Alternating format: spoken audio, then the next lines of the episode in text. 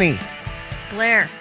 welcome. Hey, thanks for having me. Well, okay, so this is this is really exciting. Not only do we have uh, a worldly awesome guest, but this is our first official guest co-host.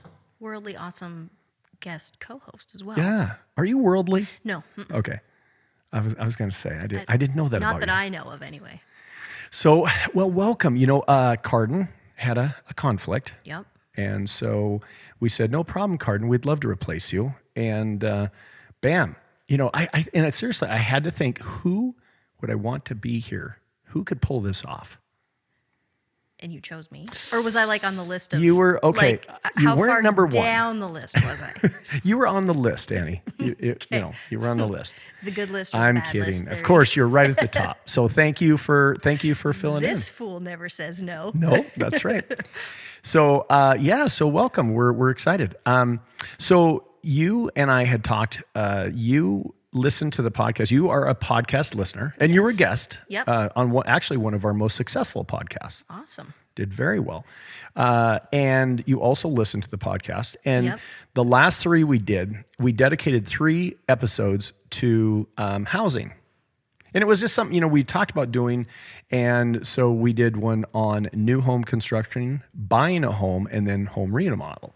And you and your husband uh, recently, within what I guess a couple years ago, built a home from scratch. Actually, it's been like nine years ago. Oh, wow. Yeah. Okay. Well, Time I- flies when you're having fun. yeah, I live in a cave, Yeah. apparently. Obviously. So anyway, you mentioned that you had a, a few insights yeah, to share as well. you know, I, I actually really enjoyed that those three podcasts, and um, housing is such a hot topic right now across the world. But anyway, I yeah, so my dad was a contractor, grew up in that scene of him building houses all the time, and it's it, it was phenomenal to me like to be hands on in the process watching Mm-hmm. it from the ground up and um, you know there's always these little gems or nuggets that get thrown at you when you're Absolutely. building a home and some of them i always like I just think about and I tell people when they're building a house, hey, listen, don't buy square like poles for your cabinets. You know, like the ones that have just one screw in the back. Handles, you mean? Yeah, the handles or whatever those I know they're called yeah. poles, but a lot of people Yeah, don't know. the Okay. handles because the square ones when they just have one screw in the back, Yes. like they're never going to be straight. Oh. You know what I mean? Like they're always going to be off a little bit. You can make them. You Oh. can make oh. them diamond shaped, but again, like they're For the gonna off- OCD yeah, people, like you're always going to yeah. be tweaked. A, I get it. So I get that. when we were going to buy those, my dad said, "Hey, don't look at square ones because yeah, right? yeah, Mm-hmm. You're going to be constantly fussing with them. Yep. Another common mistake is people don't have a place to put their vacuum. Like they don't think about we need a specific like closet or spot to put our vacuum and so they get then they're like, "Well, crap, now we don't have a specific spot for our vacuum." Mm-hmm. Yeah. You know, in the houses that I designed, storage is a, a big thing. And actually, I can thank a, a realtor one time. He and I were talking. And I said, "What do people want in houses that they don't get?" And he he was very adamant. There was three things. Number one is proportion. Right. Don't have huge rooms and tiny rooms. Right. Number two is storage and specifically garages. Make sure Yeah. you, and so all my garages are very, very roomy. Yeah. Um, and you know, the, the, the you just can't whether it's for a vacuum or lots. I mean, people have lots of stuff, Right. You know, so it's like um, you can never have too much storage. Right. Well, when we so when we moved into our house, we had a lot of empty, you know, like cabinets in the kitchen, and Right. you know, we didn't have kids yet, so obviously we had two empty closets. But it's amazing how quickly those little spaces Oh, fill up with stuff. It is. Yeah. Well, those Yeah. are those are good nuggets. Uh, well, listen. Okay, so moving on, episode thirty-seven, and Oh, as I said, thir- is that Carden math or is that? no, that's the that's, That's- the actual. that's actual I check. I check. Do you do you know what episode it is, Annie? Cardin, Cardin's notorious for that. So tonight we have Robert Raymond Riopel, and this guy's amazing. Um, I actually found out about him uh, through uh, a app that. Uh, works with podcast people that guest for guests for podcasts and stuff. And this guy is a he's a uh, well he's a entrepreneur. He's a best selling author. He's an app designer, which I really am curious about. Um, and this guy travels the world helping people. I mean, that's what he wants to do. And and I've watched some of his videos and read about the guy, and he's really um, well, A, he's good at what he does, and he's pretty much dedicating his life to, to helping other people. So I'm very excited to have him. We got a million questions. So, so Robert, please say hello. Hello, Robert. Hey, Hello, I'm- Robert. you know, I, I could listen to you two all day because, you know, Annie, right away, you were giving me great hints because we actually just built a training center onto our house. And my wife, she said, if I get my 1,500 square foot training center, she gets her 900 square foot she shack, AKA the extra garage. And when you two were talking, and Blair, you're talking about how, you know, your garages are always spacious. I'm going, uh huh. That's exactly the way my wife thinks as well. Yep, yep, yep, absolutely. And you know what? You you really the best time to do it is when you first do it. You know, going back over it is is terrible. So um, no, that's awesome. Uh, well, Robert, so so welcome. Um, if you would please tell us about yourself. Well, as you said, I'm an international best-selling author, a trainer, an app designer, a serial entrepreneur, uh, and I am not short. I am more grounded, and I am aerodynamic. So that's pretty much who I am today. and, and as you can tell, I love to have fun. I am a big believer that life is too short not to have fun. And one of my rules in life is if I'm not enjoying doing what I'm doing, I'm going to do something else. Plain and simple. Absolutely. And so so yeah. well. Oh, go go ahead. Go ahead. Well, I was going to say, you know, it, depending on how far back you want me to go, I can tell you how I got to where I'm at today. Well, yeah, absolutely. Because well, I'll just cheat a little bit. Um, you you had some things in your adult life that kind of put you in a position where you needed to make a change. Um, and I, I would really like to hear about that. You know, you don't have to go way back, but at that point in your life where you realize, you know, this isn't working out how I thought it would. I need to make a change. You know, how did you do that, and and how did you make those changes? Yeah, yeah. Well, a lot of it is interesting. It's out of necessity, plain and simple. You know, I was taught here in Central Alberta, straight north of you guys, and in Central Alberta, very, very find a job that's going to give you security, whether you like it or not. Because if it's secure and you can provide for your family, you do the work even if you hate it. And that's how I grew up. You don't, you, you live inside the box. You don't question the box. You don't try to go outside the box. And I've been very blessed that my wife and I, my wife and I, we met when we were 13. We started dating when we were 16, and we got married when we were 19. And we just celebrated our 32nd wedding anniversary. And please do not do the math of how old I am right now. and Well, congratulations. And what's cool though is we tell people I was innocent until I met my wife. And then she corrupted me in so many good ways because she is the out of the box thinker. And of course, the rules for how to get outside the box are on the outside of the box. And so she's always going, Well, why is it that way? And I'd be like, Because that's the way it is. Yeah, but why? Well, because they say it is. And why do you believe that? Well, because that's the way it was taught. And so I started working young by the time I'm 21, I was laid off from the third company, and my mind's going, "What's going on here? I'm working hard, I'm staying loyal. Why do I keep working for companies that shut down?" And I started getting a complex. Like, is it just me that causes a company to go under? I don't know. And um, you know, in Alberta, we have lots of oil, but when oil prices are down, our economy sucks. So in hmm. '89, when I'm losing my third job, the only job I could do to that I could find to provide for my family, I start delivering pizzas for Domino's Pizza. And because of my work ethic, I start making more money than I did in my real jobs. I end up becoming a manager. My wife becomes my assistant manager. And what do we do? We start working hard, open to close seven days a week, because that's what we know to do. And it was a year and a half in roughly when all of a sudden we're now qualified to be franchisees. And Blair and Annie, I don't know if you know much about Domino's Pizza, but you can't just buy a franchise. You actually have to qualify to be a franchisee.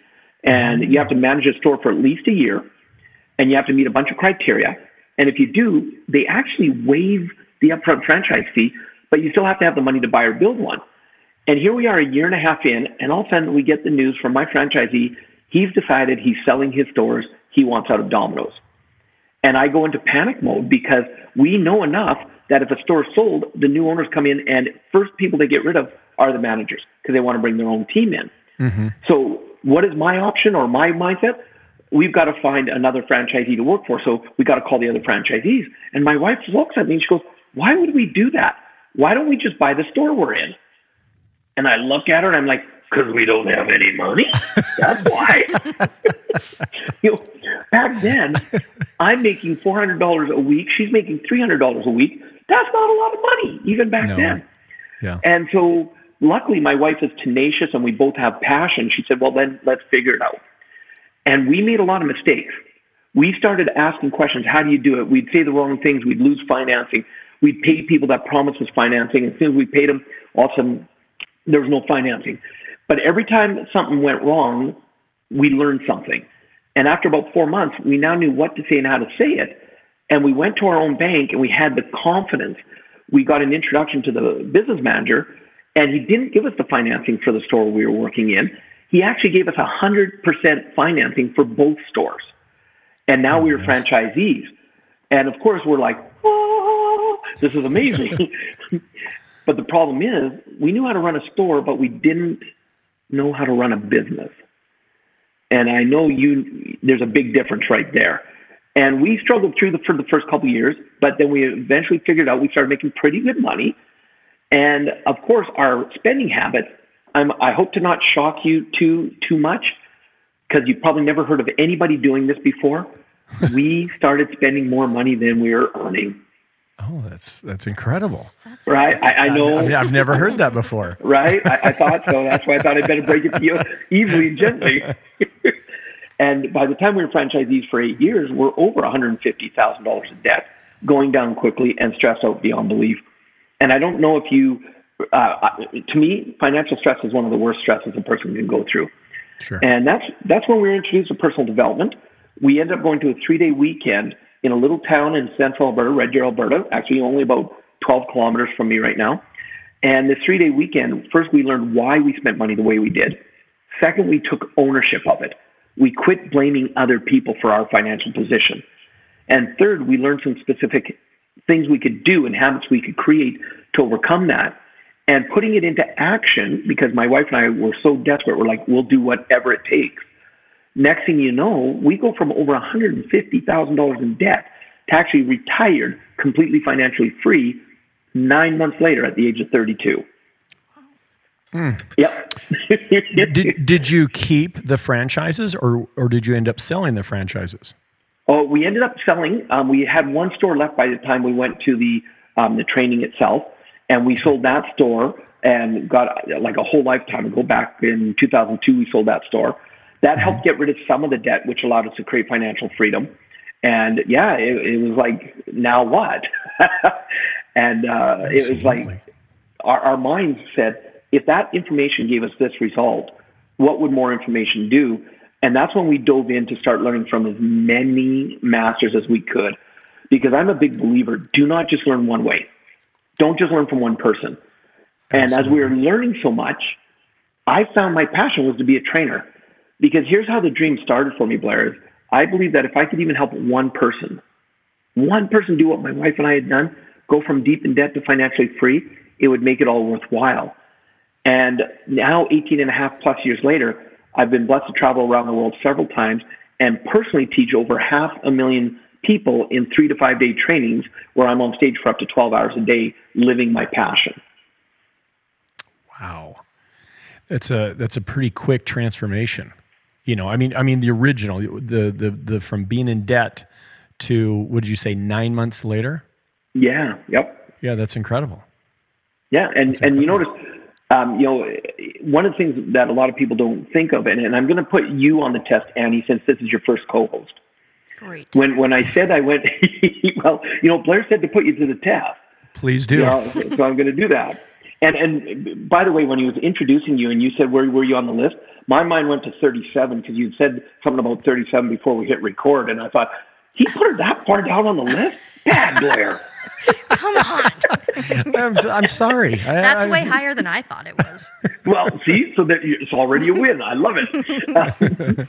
but uh, in all in all seriousness, or not, Annie, when I said I went from over one hundred fifty thousand dollars in debt to financially free in nine months, what did your mind think? Did your mind think that I was doing okay? I must have been um, quite wealthy. I got rid of all my debt. Where did your mind go when I said that?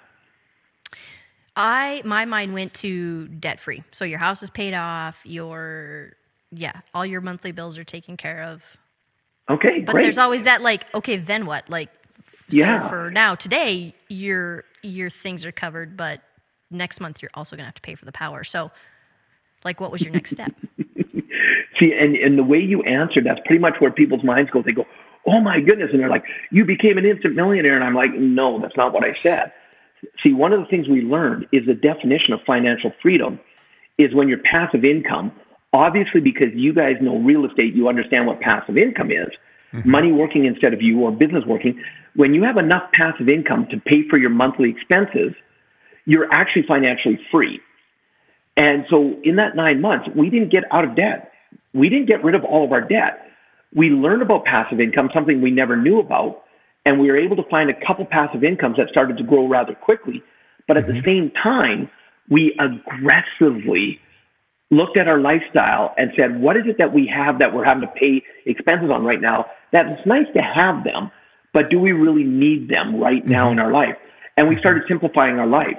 So in the nine months, we became financially free. We barely had enough that it paid our bills, but what it gave us was time freedom because now we didn't have to work.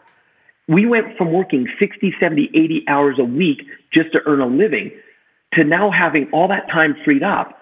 And, and because I am aerodynamic, I am a genie, and I'm going to say to you, Blair, if I was to grant you the wish and say, here's 60 extra hours per week, do you think you would find some great stuff to do with that extra time? Yeah, I, I, I really would, uh, just because of the person I am. I, I, I- think if you asked a lot of people that question, you get a different response. But I'm I'm just I'm a serial entrepreneur myself, and so Yeah. I just I I like to work. Um, I've been very blessed to have a, a lot of work that I enjoy doing. So not that it's not work, but it's it's actually work I enjoy. And Totally. you know you know when I've built up a business and sold it, the the excitement comes rushing back about Oh. another. You know, it's, it's like it's like the dog chasing the car, and you finally catch the car. You got to find a new car. You know, That's right. That- That's right. And, and so for me personally, um, I never really have an issue of of finding things to do personally. Yeah, and, and see, that's why I am a serial entrepreneur because you and I are so alike that way. Because when you get to wake up in the morning going, I love what I'm doing, it, it's amazing instead of waking up in the morning going, oh my God, here we go again. Right? Right. And also, we had this 60 to 70 hours freed up. And what we did is we started to learn more because we wanted to really grow ourselves. But the other thing we did is we said, if we take 10 hours, so we went from working 60, 70 hours a week being stressed out to now having all this free time. If we only take 10 hours from that and we actually focus on creating wealth with that time, all of a sudden creating wealth became so easy. So one of the things I love to tell my students is this. Don't try and become rich right away if you're financially stressed. Let's get you financially free first to give you that time freedom and to take the pressure off of you where now you can focus on the creating wealth because if you do it that way, the creating wealth will seem like it's seamless, easy, and, and it'll just flow to you if that makes sense. And so that's what I love to show people. Hey, Robert, can I ask a quick question?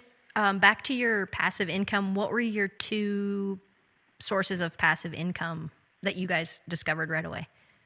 They were actually two internet-based ones um, that aren't haven't been around for years, but they had a residual where there was a, like a, a stock part to it and a residual income to it, and they were both based on that. Uh, in the beginning, I didn't know how to make a passive income permanent and do the proper due diligence. They lasted long enough to get us financially free and create more passive income. Um, in real estate, as an example, I love doing second mortgages. I love being the second mortgagee and being the bank. And so, you know, that's one of the ones that my wife and I love to do nowadays. Wow. So so uh, would you consider yourself a numbers guy? Yes. And and have you even back when you know the domino story and, and things financially were not great or you know as you described them, were you still a numbers guy then or are you a newly found numbers guy? You know, in, in somewhat, I've always been a numbers guy, but nowadays I'm more focused on it because that's how that's the scorecard. You know, and, and the numbers don't lie. Absolutely. Yeah. Absolutely. Yeah, and, and to kind of put it in perspective, one of when one of our learning curves when we first became franchisees, we're already working seven days a week, and our mind said we can't afford an accountant. we'll do it on our own. And we're so, as you can imagine, um, you know, our whole running uh, concept of being successful for the first two years of being franchisees was if there's money in the bank, we must be doing okay.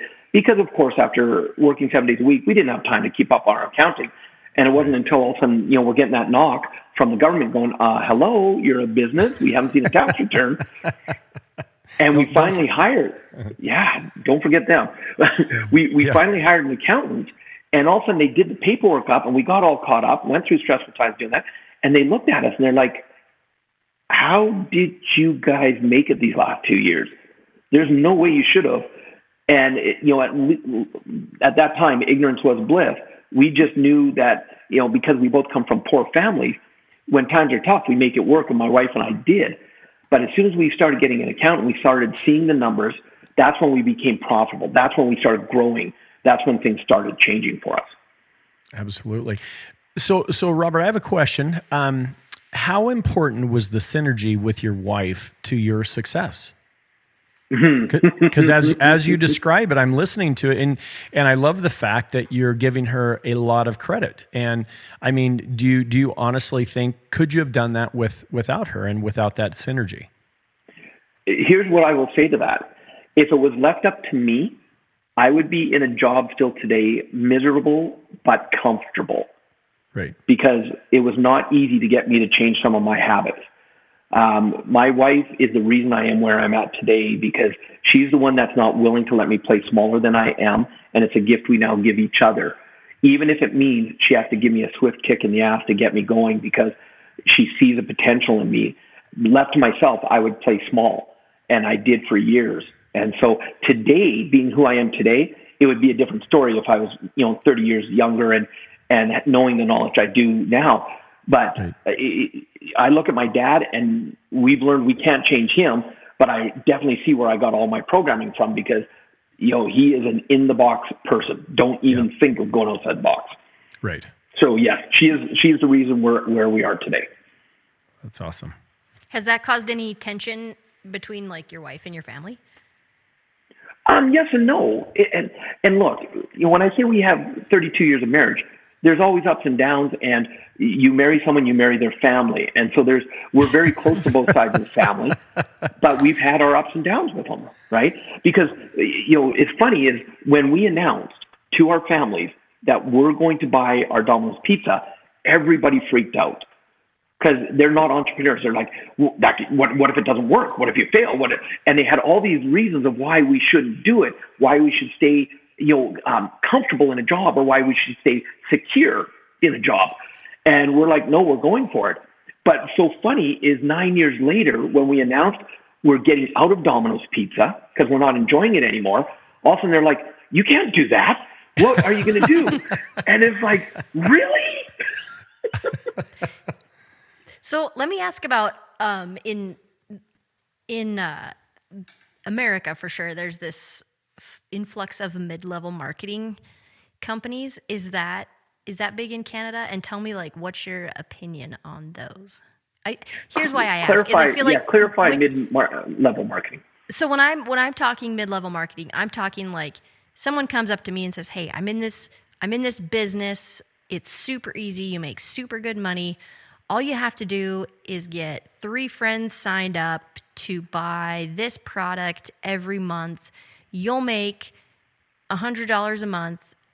And then, you know, there's like all these people up the line Well, that s- s- continue to make money. Kind of a pyramid deal, Well, isn't it? yeah, but they're not. It's a mid-level marketing, and so then you know, and then it's like, okay, but now like you need to get three people signed up under you, and then you're going to make even more money. Yeah. So like some of these things, there's people at the top who are making bank in passive income because they're Yeah. just sitting back, letting all these little people do the Oh, work. yeah. Yeah. But I think, I mean, my perception is like you're just, uh, you invest in this and then you are, I don't know. I'm kind of anti mid level marketing right now. So, I could not tell, Annie. I could not tell.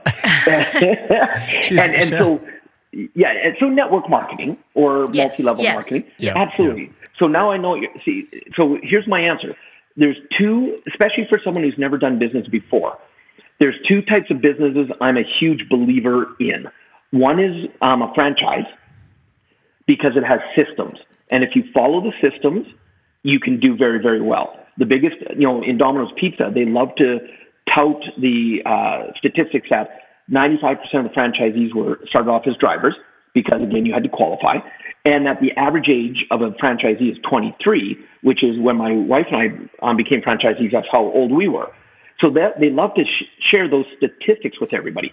The statistic they didn't like to share is that the average new franchisee went bankrupt within the first six months. Ooh. Oh, wow. And, and and the reason is is because at 23, you're as a manager, you're working for someone else. You follow the systems tight. All of a sudden, you become the franchisee. Ego kicks in. You're going to go. I'm now get to do it my way. I'm the boss. And at the end of our at the end of our franchise journey, that's what my wife and I actually did for 10 months. Is we'd go into stores that were bankrupt or about to go bankrupt. Within three months, we could walk out, and the stores and the sales would be going up by 100% plus. The costs are so the uh, expenses would go down. The profits and the sales would be going up by over 100%. And people are like, "Oh my God, you're brilliant! How are you guys doing that?" And we're like, uh, "We're cutting out all the crap and going back to the actual system of Domino's Pizza, and that's how we did it." So that's one kind of business I believe in for especially new entrepreneurs. The other one, and it's going to go against you, Annie, is I believe in network marketing because it has a system. And if you actually follow the system, you can do very, very well. And take a look at the statistics. The average Domino's pizza when I left was $250,000 to buy or build one. And each store, you're basically buying yourself a $60,000 a year job. But with network marketing, for a few hundred investment, and if you treat it like a million dollar business, do the work, you can actually create an income well above anything that can be done in a franchise. So I, I do believe in both of those. See the the thing with the multi or the the Network uh, net- marketing or- network yeah. marketing. I think the the problem for me with some of it is it's how it's it's how it's conveyed. It comes off as hokey and it reminds me of the old pyramid. Yeah. And that isn't so much a judgment of the you know the the system as itself. It's really the people that get involved and how they a lot like what you just said with the Domino's people, how those individuals choose to kind of market their own, you know, Yes. plan. And Yeah. and I think a lot of people come off as that proverbial, you know, scam or yeah, sure it is, you know, and that's Totally. I, I remember the I first totally time agree with that. Totally Well, agree I- with that. I remember the first time I was uh, invited to an Amway, you know, meeting, and I'm like, oh, geez, it's Amway. And it was just like you'd think. I mean, just like I thought. It was cheesy. It was, uh, you know, all these promises, all this stuff. And I thought, you know, it just totally turned me off. Okay. So fast forward 20 years ago, and I was working at a hospital. I was worked in sports medicine. I'm talking to this neurologist. Okay. He's an MD. And he says, Yeah, I do Amway on the side. And I looked at him, I go, You do Amway? And he goes, Oh, yeah. He says, I got four kids in college. He says, I make good money being a neurologist, but it takes a lot of money to send four kids to college. and we sat and talked about it. And his whole his whole take on it was so completely different, right? Yeah. And it was so not scammy and not cheesy. And the fact that the guy was a practicing neurologist gave it a lot of credibility that this this isn't for some guy operating out of a van in the parking lot, you know. Exactly. Um, and, and so, no, I, I see what you're saying, Robert. That that it, you can't really you can't throw out the whole system because of how some kind of miss, you know, uh, represent it. I guess. Yes, and, and that's exactly it. And because you will get the ones that are coming in going, "Oh, it's easy, it's peasy. You sign up, you'll be making bank like crazy." But the ones that really do well are the ones that come in and say, "Learn the system, follow the system, but know you have to put the work in." So start part time, do it as a side hustle, so that you can earn. Because one of my mentors taught me something a few years ago that I live by. He says, "You make a living from nine to five for those of you know people that still work nine to five. He said, but you create a life from five until nine. And so, what are you doing in those extra hours to really create the life you want? And so, Blair, when you're saying you love being an entrepreneur, one of the reasons you're successful is because you don't just sit there and go, "Oh, I'm ready to earn a living." You are excited about creating the life you want. So you, it, you know, how many people come home and, oh, I just finished work. I'm going to sit down and do nothing, or I'm going to get go on to the games, or whatever it is. Is take a couple of hours and invest in what you want to be good at, or how you want to create a life. And that's how you create the life. But people are afraid um, they, to put the work in, or they think it should be, you know, I could go into a whole uh, rabbit hole here. There's a good book I, I would recommend. It's called Pendulum. Pendulum. And one of the authors is Michael Drew. And he talks about 40 year cycles that cultures go through. They backed it up by 3,000 years of going back 3,000 years in research to show these two 40 year cycles. And one of the 40 year cycles is I'm ready to learn, show me, I, I'm, I need a, I'm looking for gurus, I'll put in the work, I'm ready to go. The other 40 year cycle, which North America entered into in about 2003 and 4, started coming into it. So we're only 15 years into the cycle. It's entitlement. I shouldn't have to do anything. You better prove it to me because I don't believe it until you, you know, show me how it's done. And that's, if you understand the cycles, you can actually benefit and profit in both um, types. And so, but having that understanding allows you to then understand people and their mindset. And that's why so many people now, they just, no, no, I shouldn't have to work. You should just hand something out to me. And look how evident that was when the pandemic hit and all of a sudden the government started handing out assistance. And look at how many people were thrilled. And, and here in Alberta, our RV sales and car sales went through the roof oh. because as people were getting these subsidies, they went to buy toys. It's oh, absolutely. Absolutely. They they said that the the big winners were video games, big screen TVs, uh, RVs. Um, yeah, absolutely. People got that. Well, in crypto, right? Mm-hmm. Yeah. yeah. Everybody yeah. wanted to make money in crypto, but uh, they they spent money how normally uh, if they had to go out and earn that money, they wouldn't have done that right? Exactly. They, that's which is actually fascinating. I mean, that's a case study in itself. Is is how people react with money they're given versus with money they earn. Mm-hmm. You know, because they're you know even myself, eh, but but definitely with other people, you see um, there's a difference for yeah. sure. Yeah, yeah. And Annie, to your point too, on the for network marketing, you know, for me to wrap up on that is the people when I train trainers, I tell them never ever sell something you don't believe in 100%. And that goes the same with why you see such a big thing in network marketing is some people get in it just for the money they think they're going to make. But the people that do well and stick are the ones that the product or service has actually changed their life, made an impact on their life. And so they come from that different direction that you were mentioning, Blair, where it's like, look, this is what it's done for me because it wasn't something where I'm just going in to make a quick buck. And that is the big difference. And it's like any industry, really.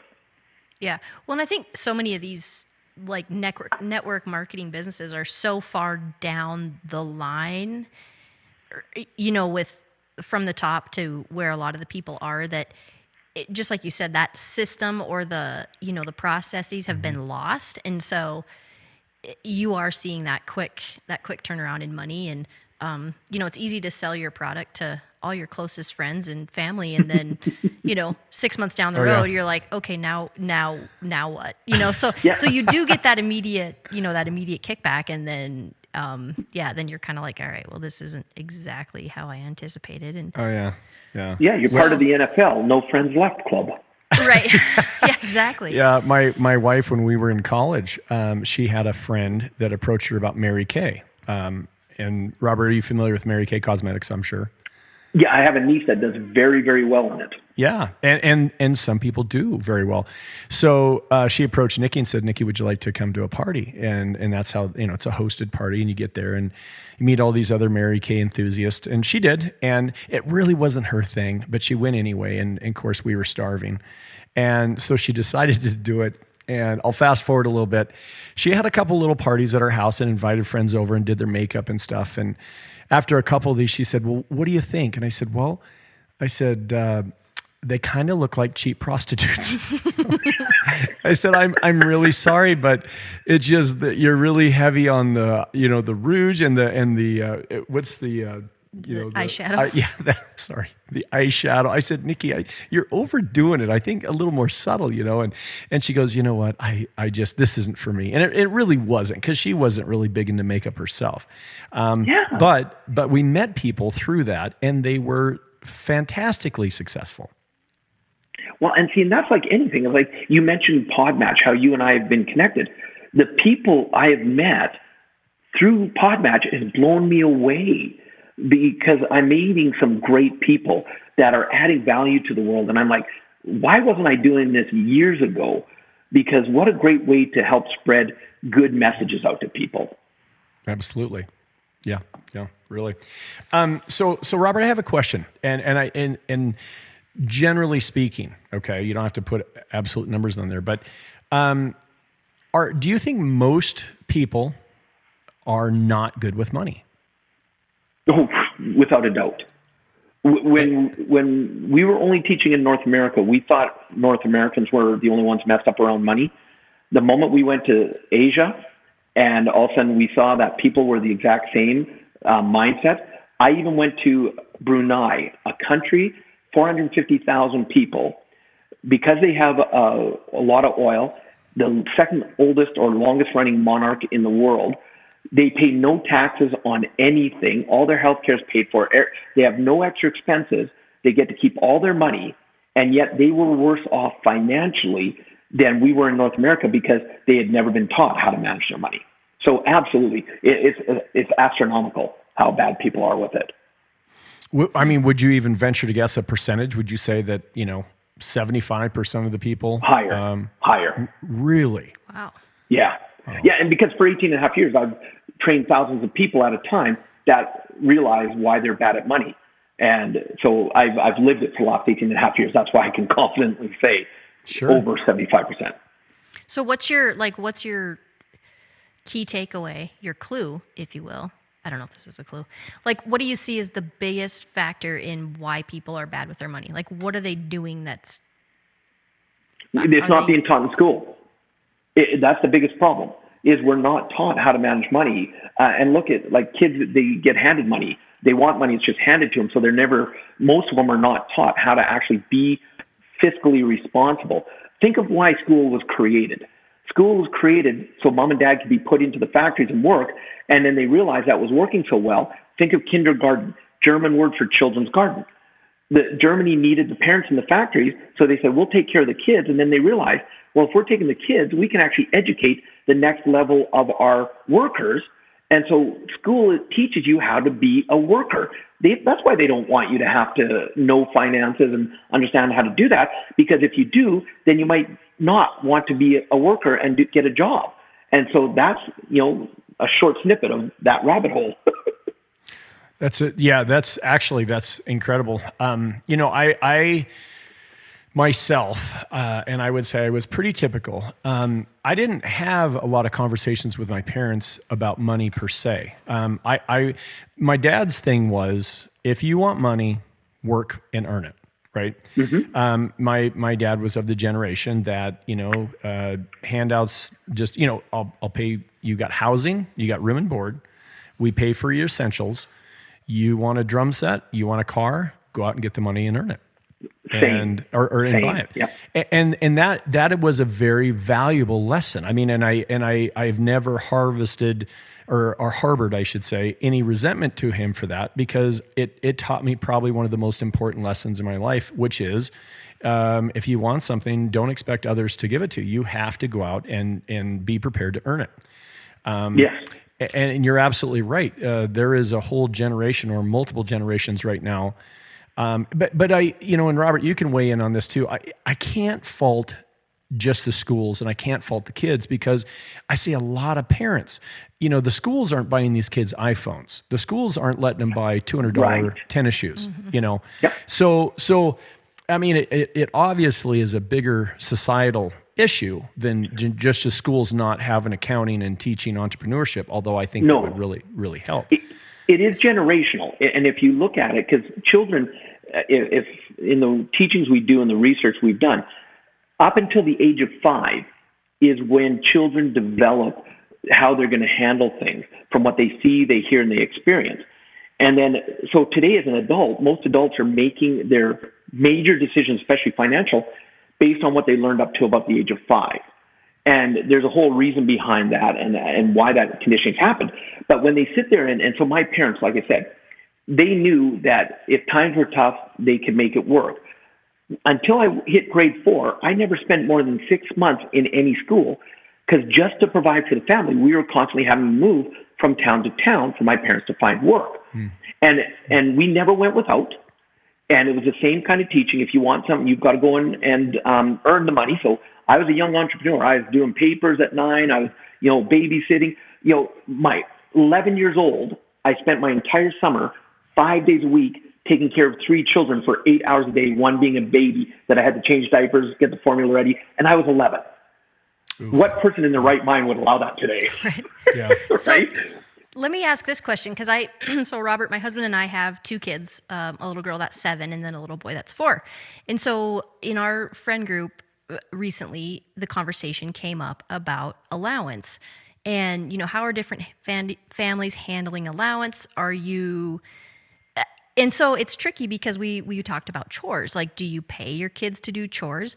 Well, as adults, we don't get paid to do the chores around the house. You know, the things that that just need to be done for the functions of the home. Do you just give your kids money and let them, you know, do with it what they will? Do you force them to, um, you know, like break it down into you're going to tithe this much, you're going to invest this much, you're going to save, you know, like Right. what I mean, it's tricky because as parents, we It don't want to set our kids up for this cyclical failure that's No. happening in kids and money, but also like you don't want to uh, personally, I don't think that we should be paying our children to do chores around the house because that's just a part of being a member in the house, like having some responsibilities and Pulling and your weight. Yeah, pulling your weight Pulling your weight, essentially. yes, absolutely. Yep. Um, Absolutely.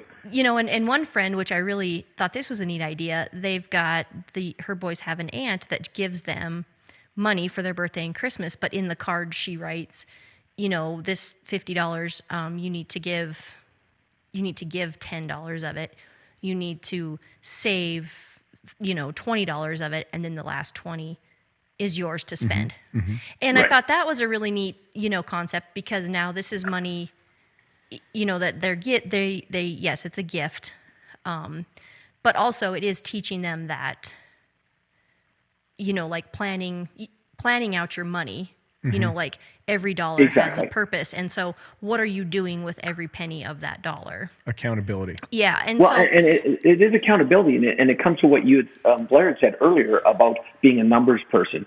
And Annie, you know, the reason I kind of cut in there is because one of the things is most parents are doing exactly what you're doing right now. Is you're trying to figure it out and you're overthinking it. And you know, I, I was in front of a Zen teacher and I was doing a four day retreat, and someone asked a question of her. She said, "Look, it seems like from everything I've learned, if I do this, I'm going to mess my kids up. If I do that, I'm going to mess my kids up. What do I do?" And the Zen teacher answered it so beautifully. She said, Look, no matter what you do, you're going to mess your kids up. So do it in the way that's most convenient to you and trust that they're going to figure it out. And so I thought that was brilliant on her part. And for what I would say to your question, though, Annie, is this is model for your kids. Don't try and Right. tell them what to do with it. Right. Model. Exactly. yeah, The biggest change that happened for my wife and I is we learned to manage our money where whether it was a gift, whether it was earned, any money that came our way, we divided it into six different accounts, each one having its own specific. And it wasn't about the amount or the percentage, it was the habit. The habit was way more important.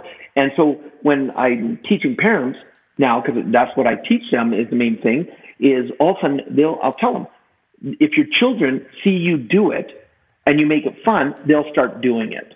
And so whether it's money that comes from allowance, because I totally agree with you on that. You know, some parents don't want to give allowance um, for doing chores and others do. If you don't believe that, you know, that it's just, okay, you're here and you're doing chores, that's awesome. Yeah, that was my family. We never got paid to do chores and it gave me that value. But when it comes time that they do get money, whether it's from an aunt or a gift or from work, ask them, are you now managing it the way we showed you how to do it? And let's do it together. You know, I had a friend who started his eight and 10 year old sons off with this. As soon as he learned about the jars and it changed his life financially, the account, he started teaching his boys. And because he made it fun with them, one of the, the account is for passive income, your financial freedom. And uh, about five months into doing these accounts, they had enough money in their account to actually, they, they come up to him and he, they're like, Dad, we have a question. He's like, what is it? They said, well, we have this money in our financial freedom account here and we want a passive income. And he's like, my boys, He was so proud because, you know, they're asking him, and he had been modeling it, and he hadn't even realized how closely they were watching. He said, "So how can I help you?" And he, they said, "Well, we want to know how to get it working. What passive income we do?" And he sat down and he asked them probably the most important question he could have. Instead of saying, "What do you think will make you the most money?" He said, "What do you guys enjoy?" And through that conversation, they realized at eight and ten they like candy. So they had enough money to buy one candy dispenser. And so they bought the machine and some candy to put in it, the kind that you put a coin in. They found a business that allowed them to put it in the um, in the staff room. Once a week, him and his two sons, they'd go empty the money out, put more candy in it. Within a few months, they had enough to buy two more, and he helped them place those. That was at eight and ten. By the time they were eighteen and twenty, they were both completely financially free on their own because they'd been managing their money. Wow. In fact, he wanted to buy an island because that was one of his dreams.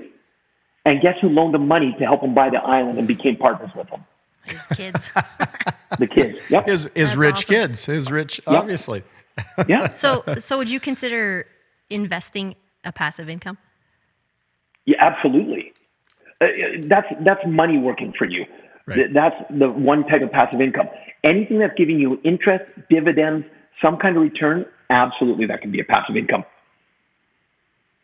There, there was a guy I met, and I, I, I will say he was the most independently successful person I ever met, and I, it was a chance encounter when I was traveling, and um, he wasn't a billionaire, but he would be, you know, big, big millionaire, and we were talking about it, and and I was a little bold with my questions, and he he didn't mind it. He was he was glad to ask or glad to answer, and when I asked him, you know, what what's your secret, basically. Um, he said, You're never going to make real money. Well, he had two things. One was um, you got to get out and you got to do it yourself, take action, right? He was an action guy. Step number three in my book. Yeah. Uh, the other thing was you'll never make real money until you have other people making it for you. And some people take that the wrong way. But what he's saying is even if you're a doctor, okay, and you're paid hourly, you're paid phenomenally, but you're still limited to that hourly wage. Yes. Whereas you own a franchise, you own multiple franchises, you own multiple businesses. People, you can be at the beach and your bank account is growing. You know. Yes. And that's his point. And, and that was a great lesson for me. The whole put your money to work. That's been my mantra for you know 30 years. Put your money to work. Um, and there's lots of. I, I don't even want to kind of define how you do that. There, there's millions of ways of doing that. But the one thing that, and I've really tried to harp on my kids about this, and through modeling as well, is money just sitting there idle unless it has a purpose. I'm not saying no savings and things like that, but I'm saying if there's a better way to use your money, if there's something productive your money can be doing, do it. You know, um, and a lot of people that I've met just talking about that have a really hard time with that. They like to look at their savings account and see big numbers. And I'm the opposite. I, if I see big numbers in my savings, I'm going, that money is just sitting there depreciating, you know? That's right. Uh, exactly. Exactly. so I I guess you know tying into what what your advice is, you know, how do you handle that? You know, when you're when you're bringing in money, um, you know, are are you an advocate of putting to work and for the average people that are not going to go out and buy a franchise, you know, what do you think are the most accessible ways of putting your money to work? Well, and see, that's going to come to each individual. I tell people because there are so many ways of having your money work, pick something that you enjoy learning about or want to become more knowledgeable in so that when times are tough, because it's not always going to be easy, you're going to hit hiccups. If you're just doing something that you're trying to, like, look at crypto. How many people were glued to their screens every five minutes, watching it go up and going, "Oh my god, oh my god!" And then when it crashed, they were stressed out because they were just doing it because someone told them it was going to make them money, right? Right, right. And so that's not pleasurable. That's not fun, right? And Right. so find something that you enjoy. If you enjoy real estate, start learning about it, and put little bits in. Uh, a mentor of mine, Phil Town, you know, two-time New York Times best-selling author, he practices the uh, um, investing the way that, oh, and his name just went Warren Buffett ways way of investing. And one of the things he says is, he says, you know, start learning about if you want to do investing, start learning, invest a thousand dollars, get in and actually start doing it. If you lose it, you you've learned something and you've only lost a thousand. You can get another thousand, and go again. But if you try to figure out how to be perfect at it before you start, you'll never start. There's that taking action thing, right? And so when it comes to the different passive incomes, if you're an everyday person, understand that everything has risk. And it's not a higher interest rate gives you more risk. It's your lack of knowledge that makes an investment risky. You can have 1% or half a percent in the bank in your savings account, but that money's still at risk because it's depreciating, like you just explained. And in Canada, they just passed a rule a few years ago. Did you know our banks can actually now charge us interest to have our money in their savings accounts? Yes, I did know that. Did you know that? Isn't that not. insane? Yeah, they can they can actually charge you to store your money. Yeah. And so there's good debt and there's bad debt. You know, like, and then I'm not recommending this for everybody, but I'm like you by the sounds of it, Blair, in so many ways, is when I'm looking at the mortgage rates right now, I don't want my house paid off because if I've got a mortgage rate of 1.7% and I and I don't look at an investment that makes me less than 10 to 15 or more percent, I, I'd rather have a mortgage and have that ex, extra equity making the 10, 15, 20% consistently. Who wouldn't do that? And again, I'm not recommending people do that because look, like everything, there's risk. You've got Well- to understand it. Well, and Robert, the whole thing is that when here's what people are going to hear. You know, a mortgage is okay, and then they're going to take that money and they're going to go on vacations and they're going to they're going to buy a new car, they're going to buy that boat that they wanted, and they're they're missing the critical part of of what you're saying. And and and this was laid out. Um, a guy that was, you know, another kind of investment type person, but he's very up on what what do the billionaires do? And he would make a point of talking about this. You, you want to see how to handle money. What do the billionaires do? The billionaires are always in debt. They're always in debt because they understand equity. You, you don't want a lot of equity in things. You, you, you want to, unless you're at a point where you don't need any more money or don't want any more money. You know, that's a different story. Um, and and I and I, I think it's a it's a perfect point. Exactly to your point. You know, a guy that I know says anything less than five percent is stupid cheap. I mean, in other words, you're stupid not to take advantage of it. Um, a, a company that I worked with, when interest rates went down, they went into acquisition mode. They said they're basically paying you to spend money. True. Yeah. I mean, that's how they looked Yeah. at it. Yeah, and and look, I owned a house in Calgary. We bought it at construction because the real estate market was about to go hot. This was in 2005, and we bought it, and within a year, it had doubled in value.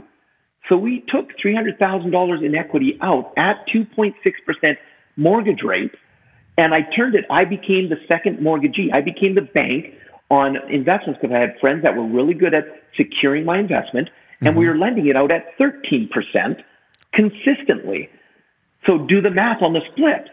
I was making good money off of that. And I was happy. You're servicing your you're servicing your debt plus you're banking additional money. Positive cash flow. Gotta love it. Yeah. Well, and I think just you know f- from a bit of a, a a less math point of view, a bit more of a dummy point of view, I feel like it's nice to have that responsibility of paying that mortgage every month because it would be super easy to be blowing that money if you weren't if you didn't have the respo- responsibility to pay that mortgage every month. It would be easy to blow that, you know, Yeah. 800 bucks whatever on frivolous mm-hmm. things that are not that money is not working for you. Where I when you're paying that, that. mortgage, when you're paying that mortgage, it is that money is essentially working for you. Well, Yeah. abs- absolutely. And, and you know, and there's a lot to be said for, you know, you got to enjoy life. Right. You know, don't. Oh, yeah. it's it's not a mortal sin to buy a fishing boat. I, I- I mean, you know, Yeah. I, and I, you know, I, I've always advocated. Yeah, you you don't want to put everything off until you you know quote unquote retire and have this bank full of money because life happens. Um, that's not what I'm saying at all. But but you know what? Um, most of us, when you look at your earnings, there is a there is a percentage that you can play with. You know, I, I think and I call that the play account. I, play- 10%, there you go. 10% to do things you would never think of doing because you don't think you could afford it. It allows that inner child. Why do some people save all their life and one bad investment wipes them out? Is because they've never let that inner child play. And all of a sudden it has a chance to go, my turn. And all of a sudden it wipes them out financially. So, yes, playing is so important. Yeah, I, I just, you know, to me, um, So so let me let me uh, throw this at you, Robert. You are um, you're God for a day, or or you're the president, or you're the prime minister for a day. What would you do to try to promote um, better money skills? I would see if I could get it as a required lesson in schools, a class. Now, are you thinking entrepreneurship, or are you thinking just you know because obviously No. we have math? Let's start, thinking let's start money management. Start with Okay. money management. okay? Uh, keep it easy. Like basic budgeting, you're thinking? Yeah, and, and how that a dollar comes in. How do you divide that dollar up? How do you look at each dollar? Because again, like I said, I'm talking six accounts. So, you know, wealth rule number one, pay yourself first. So here's 10 cents out of that dollar. It goes into your financial freedom. Money that's going to be there for when you retire. So you become your own pension plan. You're not re- relying on a government. You're not relying on a uh, company to take care of you. You. If everything else goes wrong with that, you've got yourself taken care of. And you pay yourself first. It's the same thing with golden rule for me is in time. You know, I talk about four currencies, and one currency is money. The, other, the second one is time. Why don't people pay themselves first in their balance pieces? Time with family, time for their health. You know, and, and that's that's a whole other thing. So I would have basic. Here's how to account. I wouldn't call it budgeting. Here's how to manage your money, and teach it in grade school so that kids understand it. So that when they come out of school into the real world, they're not in shock all of a sudden of, oh, what do you mean? Uh, I get taxes taken off my account? Why that? Right. Yeah, I mean that. Yeah, you you would you would probably solve a, a lot of a lot of problems. Um, and that in you know, as we talked about, it it isn't simple by any means. You know, um, you know, we we my wife and I have three kids, and we we tried to raise them pretty much the same, and they're all different with their money. Our youngest, you know, the the, the older two were more typical, I think. The youngest um, was a hoarder, and he was the kind of kid that if you left a dollar sitting there, he would acquire it. So we, we have this funny story. We we took the kids as piggy banks. We, we were like, okay, guys, it's a big day. We're gonna go down and open a savings account. And so each of the kids grabbed their own piggy banks. Uh, I think my oldest was about 12, my youngest was five. And so we go down there, and seriously, we, we were trying to make this kind of a special deal. You get to go to the bank, and we meet with these people. So my oldest had $15 in his piggy bank. Uh, my middle child, a daughter, had uh, like $9.50. Okay. My five year old had $123. oh yeah. That that is a true story. He awesome. he had scavenged, and and that was back. Uh, Robert, do you remember when the well in the U.S. there was a time when the gold dollars, the silver, the, you know, it's like a Yep. they were really popular. The Yep. and my dad used to give the kids those for Christmas. Well, the other kids treated them like quarters or something, so my youngest hoarded them. Right, and I'm saying you left it out. Well, sorry, you snooze, you lose. You know, so yeah. So when we go to the account or the bank, yeah, the little five year old had 123 dollars, and we're like, uh, okay. That is that is I, so awesome. I don't quite know how to explain that, but oh, so that there, is awesome. it- well, there's got to you know, and there has to be a, a, a kind of a what do you call it, a free will Right. component. You know, I mean, like you said, Robert, you, you do you know you can take the same three kids and try to teach them the same stuff, but some kids it, it resonates with, and I think some they're just like you know maybe not. and and Blair, not just kids. I've personally taught over half a million people around the world, and they all will take the system and have a different understanding to it, and they'll put their own perspective on it. And so, and some very few will do it, and most won't, and then they'll go, "Why is my life not changing?" And you have no control over that. All we can do is we can share it, teach them, and know that. And you know, I used to get the question of if I could go back and tell young Robert something, what would you tell him? And I struggled with that because to me is like just live your life the way you're living it. Because I look back at everything, all my ups and my downs, it's made me who I am today. Same with each of your kids. They're, they are unique. They are each their own individual. Their journey is going to be their journey. All we can do is guide them and allow them to interpret it the way they're going to and be there to support them where we can. But if we try to change people and make them have to do things a certain way, that's why you get a lot of the resistance. That's why you get a lot of the rebellion. It's just let them be who they are. and be there to support them and love them for who they are, not who you want them to be. Yeah, no, I think that's, I think that's great advice. Um, well, uh, okay, so we have literally blown through our hour, which I, I knew this would How because did that I, happen? well, I know, I know, and you know, this is what you It know. At this Annie. point, It was It was, we're really fun it's people. like, come on, Annie. You know, it's point. It's times like this you realize why Joe Rogan has a three-hour podcast because you get into these topics and there, there's just so much more. So, so what I always like to do is leave it open. Uh, Robert, we would love to have you come back. Oh, you you just ask. I'm there. I'm having fun with you guys. Well, and it- if I can keep delivering value, done. Absolutely. I no, I, I think I, I know you have a lot more to share. So so in kind of closing out, we have kind of a tradition here, Robert, and I, I think you're gonna like this. Um, we have what's called the monkey moment. And uh, I'm going to throw a question uh, for the group. Uh, it's it's kind of out of left field, but we have kind of a tradition, Robert, that the the guest of honor, being yourself, gets to introduce the monkey moment by delivering their best monkey imitation. I, I am up for this challenge. good good every now you're it, we're on a 36 guest roll robert so no pressure The pressure, the pressure. Anytime you're oh. ready. Oh, oh, oh, is there any any monkey you want. We we thought it would be so boring if we just had an audio clip of a of a chimpanzee or something. So no you give us your best monkey imitation. And do I have to say anything or just make the sounds? just the sounds is fine. I'm ready. oh my gosh okay that was impressive. that was really impressive did you just hit an audio clip robert was that Like, actually you You saw that coming, didn't you? You, you, you knew I was going to do that. Yeah, yeah. I, I practiced that one for hours. okay, I'm going to tell you. I always, I always kid my my normal co-host Carden because he always compliments the guest by saying, "I think that's the best one ever." But truly, That I think that was the that best was one ever. That was really the best one. nice, nice sure. job. The the inner primate. I think that's yeah. very good. Okay, so here's here's the monkey moment question for the for the night. If you could become immortal, would you?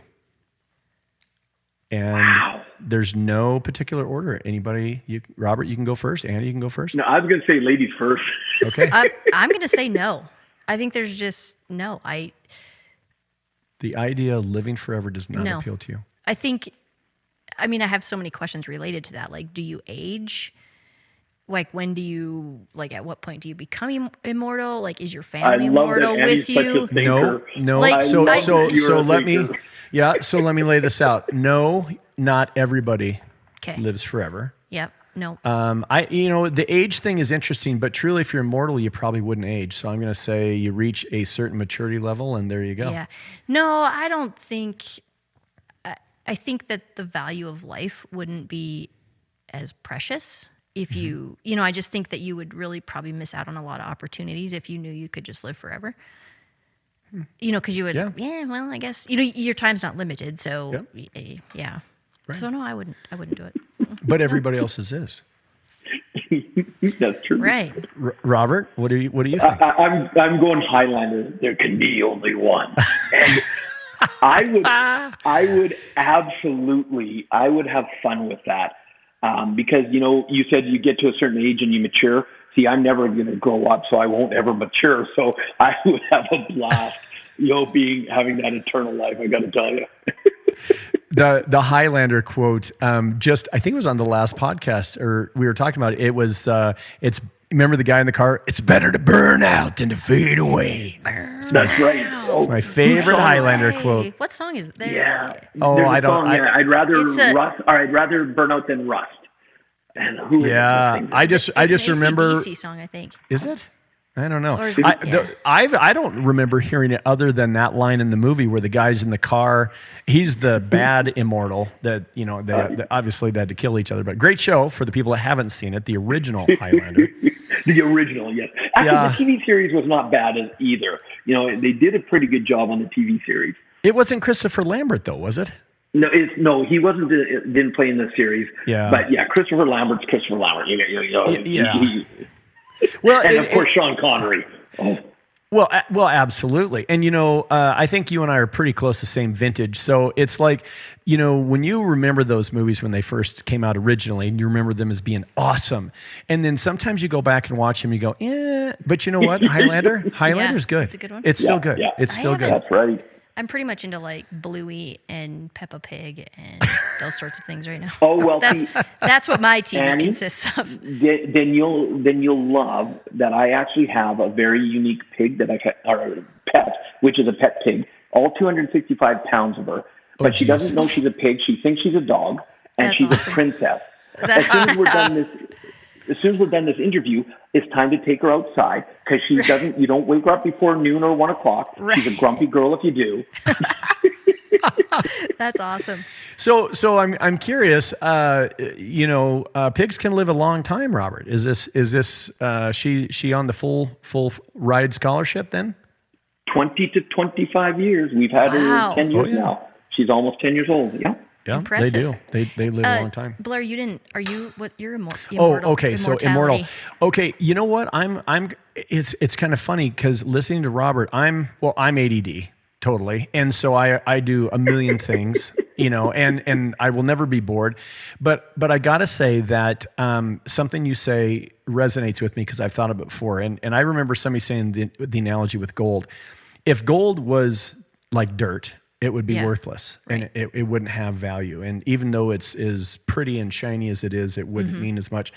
And I, I think you're you're right in that if something is limitless, truly limitless, you know, does it lose its shine? Does it? Because I, I for me personally, one of the things that, matter of fact, one of my favorite sayings is memento mori, right? Which is Latin for remember death. It's not a morbid thing. It's it's actually supposed to be inspirational, and it is reminding of this doesn't last forever. So treasure it. It's precious, and take care of it. You know that kind of a thing. Um, and uh, it, but but my other side, you know, I see what Robert's coming from. It's like you could do a lot of fun stuff, and just it'd be like one stuff, constant right. party. Well, and then like, I- I mean, can you cheat death? Like, that's a whole nother aspect. Like, you could do some crazy stuff if you're not gonna die. Your own jackass series. Right? Yeah. Like, you might spend a long time in a hospital. I- you but- know, but okay, but think about that though. So you do that for hundred years or five years. You know, eventually that's gonna. you It's know, gonna get- yeah. infinite is infinite, Well, and yeah. it's tough to wrap your mind around infinite. Um, but yeah, I don't know. You know, I I guess since I have to give an answer, I would say I don't want to be immortal. yeah, I don't either. even though the thought of it I can see, but I, I feel like once you've been here for a long time, you you would almost long for you know I don't know if you get tired or not I don't know it's a Yeah. it's a very Well, thought especially if, if if something that Annie said, if your loved ones, as an example, are aging, I can't even imagine how tough that would be. Um, True. Having to go Yeah. through that again and again and again. That- So that's you guys actually are a trying great- to sway me. Stop it. No no no not at all Well, and You- that's, I mean, like, yeah, so you get to a point where, okay, now you watch your parents die, then you watch your kids die, then you watch your grandkids. Like, Well, I mean, that would be, yeah you, you would almost almost become almost kind of a hermit because Yeah. you yeah I mean that's a, mm-hmm. yeah very thought provoking yeah. Hmm, interesting mm-hmm. Um, a fun fact better to burn out than fade away. It was Def Leppard, Rock of Ages. better to burn out than ba- they had to have stolen it from the movie I'm, I'm sure, you. yeah, but I knew it was a song. Robert Robert you remember Def Leppard I do. Let- I come do. on You know, Aerosmith One of my uh-huh. favorite songs, Bryan Adams, good old Canadian. Oh, Summer Oh, '69, because that's the year, baby. That's the year. Oh, nice. Is that you got your first real six string? Bought it at a five and dime? That's right. Played it till your yeah. finger- Jo- Fingers bled. Jody Jody quit. Jimmy got married. yep, that's right. uh, a fellow Gen Xer. That uh, I knew I liked you, Robert. That's that's awesome. Well, listen, uh, I I cannot thank you enough, Robert, for taking the time. I'm I'm sure you're a busy busy man, and I appreciate you taking the time um, to come on. And definitely, we'll have you back. I'd, I'd love for you to meet Carden. He'll love to meet you as well. Um, and Annie, thank you for doing such a stellar hey, job. anytime, anytime, anytime you can't find anybody else, let me know. Number yeah, thirty-seven. 'cause she's number 37. Bingo. number 37 on the list. Come I on mean, down.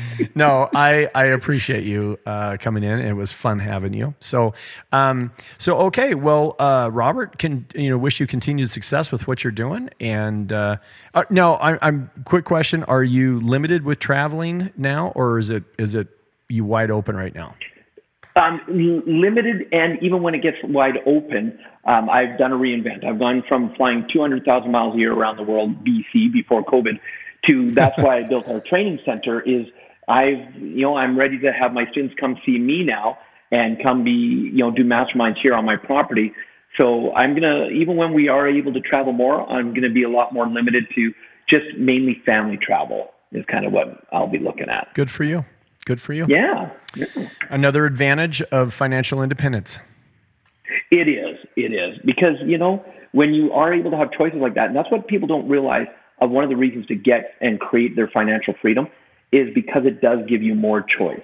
When instead of feeling you have to do something because you have to earn that living, it's like, what do I really want to do? What brings joy to my life? And, and having that until you really experience it, people, I don't think, can even imagine what it can be like. I think that sounds like an excellent next episode. I, I think, yeah. Yep. All right. Well, uh, Robert, thank you again. Annie, thank you again. And uh, episode seven or 37 is in the books, people. So, uh, yes, ding, ding, ding. So, uh, from Choteau, Montana, I will say good evening, Robert and Annie. Good night.